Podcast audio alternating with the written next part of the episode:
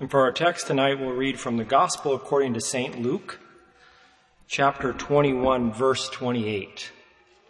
Luke 21, 28. And when these things begin to come to pass, then look up and lift up your heads, for your redemption draweth nigh.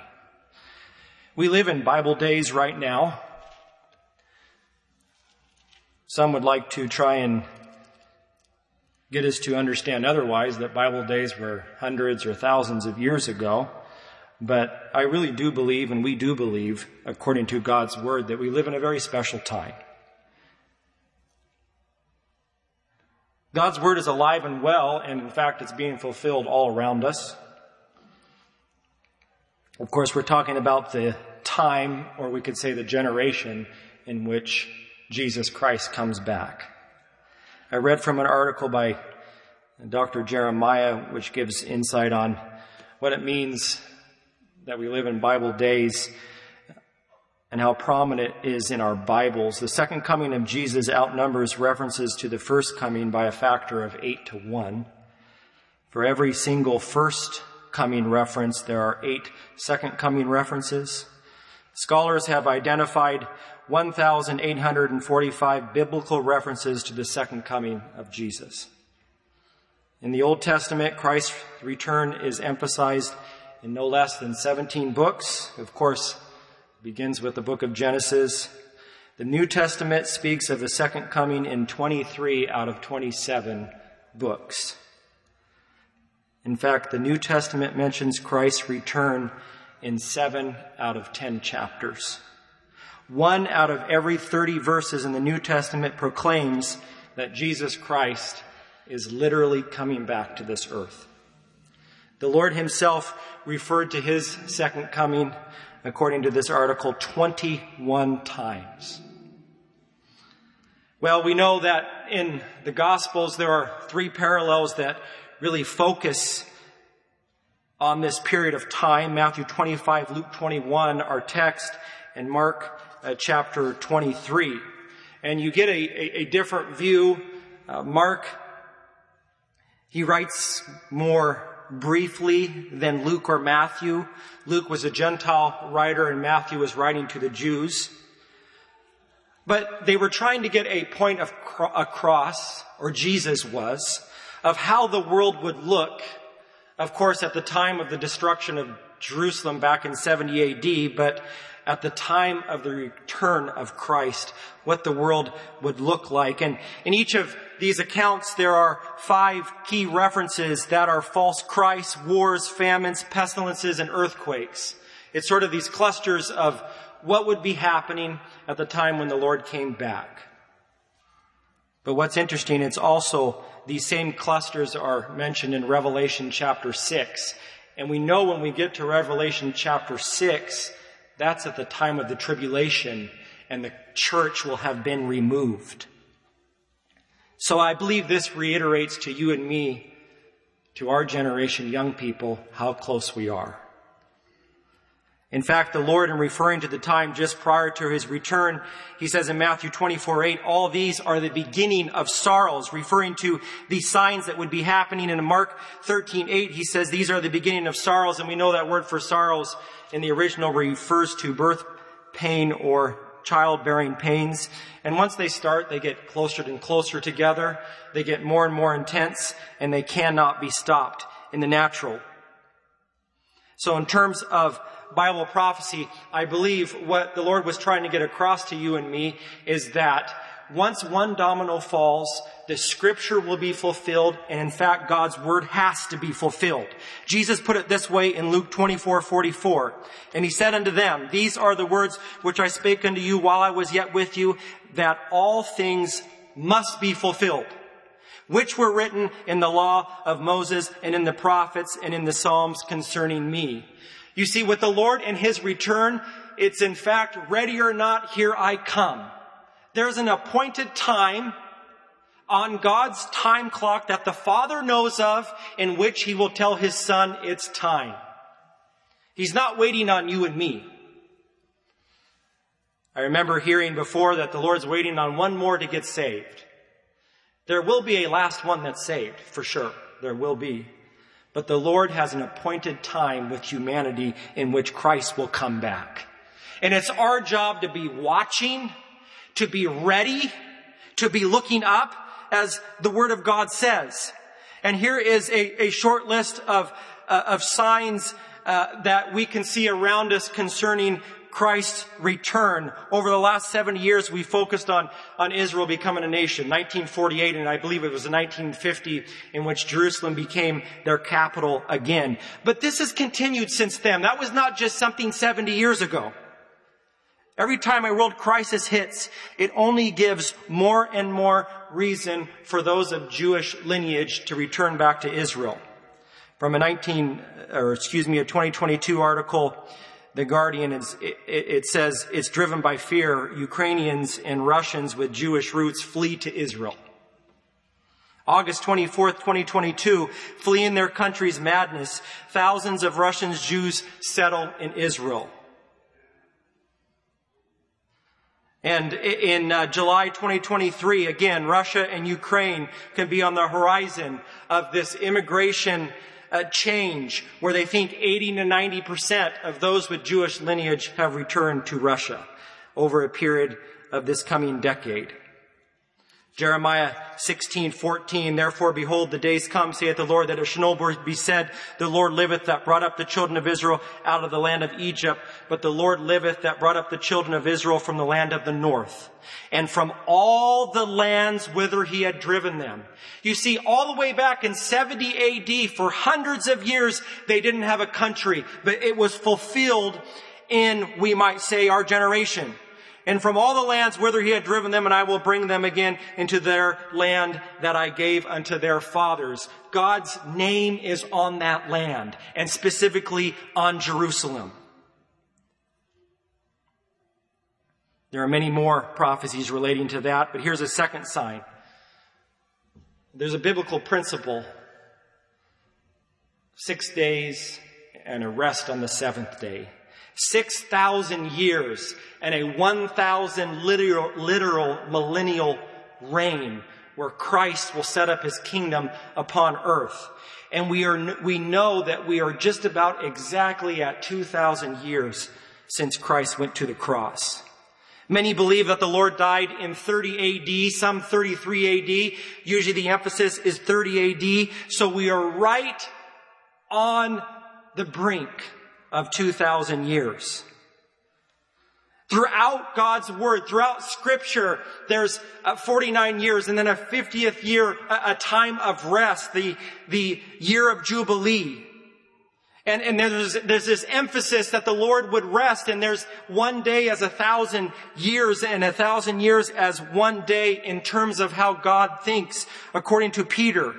We don't know exactly what year, but we know we are close. We know that we are in the season. We know that we are on the very brink. Our third sign, we could look at Revelation 16, 12. This is during the tribulation period. It says, And the sixth angel poured out his vial upon the great river Euphrates, and the water whereof was dried up, that the way of the kings of the east might be prepared. A 2022 article from Rutgers that says Middle East Fertile Crescent dries up as rain fails. The Euphrates River has historically had great significance throughout Turkey, Syria, and Iraq. It's 1700 miles long. And over the course of recent years, it's been disappearing because of lack of rainfall. It's well documented. And what we do know is this is what the scripture says, how it will look at the time of the end. And we also know that, that rain has immensely returned to the land of Israel and, and the scripture talks about it blossoming like a rose. And God has blessed uh, the people of Israel and they have found great natural resources as around them, those that are surrounding them as they become more and more desolate. We know that we are on the very brink of when the Lord would return. Number four is the days of Noah. Luke 17, 26, he says, And it was in the days of Noah, so it shall also be also in the days of the Son of Man. They did eat, they drank, they married wives, they were given in marriage until the day that Noah entered into the ark and the flood came and destroyed them all. It was business as usual. It says that they, they planted, they built it, but the same day that Lot went out of Sodom, it rained fire and brimstone from heaven and destroyed them all. Doesn't this sound like our day more than ever? I read a, an article recently that ranked the coolest cities in North America. And really it was a, a table where it was based on a weighted average and the four things it was based on was how many microbreweries does a city have per capita? Number two was number of tattoo shops in a city per capita. Number three was number of vegan restaurants. The Bible talks about that at the end as well. And number four was number of record or music stores in a city. And you know, in all of North America, Portland, Oregon won. We could go into more explicit reasons that the scripture is referring to here in Luke chapter 17. But look around. We are in the days of Noah. We are in the days of Sodom and Gomorrah. The Bible talks about it will be business as usual. People will be buying and selling. They will be married and given in marriage. We've been blessed with many weddings, even in this last year. But at that time, it says that's how the world would look when Christ would come back. And we can all look around and agree that we are there. Number five, increased deception. 1 Timothy 4 1 says, Now the Spirit speaketh expressly that in the latter times some shall depart from the faith, giving heed to seducing spirits and doctrines of devils. From the New Yorker, an article says, We have already been visited by aliens. From AP News, whistleblower says U.S. concealing multi-decade program that captures UFOs. From the Library of Congress, messages to and from outer space, life on other worlds. Fox News, Pentagon released declassified UFO photos, videos, and reports. You see, I believe the groundwork is being laid for deception. I believe this is the work of demons. The Bible talks about that at the end, where there will become a day where millions of people will disappear and there will have to be a reason.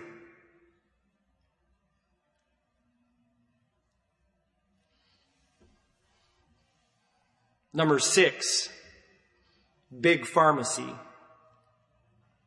Revelation 18:23 says, "And the light of a candle shall no more at all in thee, shine no more at all in thee, and the voice of the bridegroom and the bride shall be heard no, heard no more at all in thee. For thy merchants were the great men of the earth, and for by thy sorceries were all nations deceived." That original word for sorceries literally comes from the English word pharmacy. You see, we live in a world where their trust is put into potions that are made up in a, in a lab somewhere. Where humanity puts all of their trust and they're tied to, and we can see where technology is going, and we can see uh, evidence of things where they want to turn humans, where they're part machine, part human, or messing with DNA, or or uh, combining an animal with a human.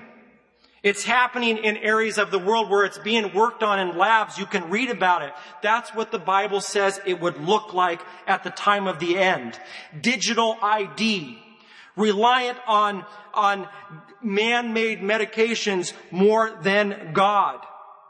And that doesn't mean that we don't go to doctors. It means that whether we go to a doctor or not, we put our trust in Jesus. We put our faith in Christ. Ultimately, there will be a digital dollar. We hear about blockchain technology, a new world ID system, artificial intelligence that's not of God.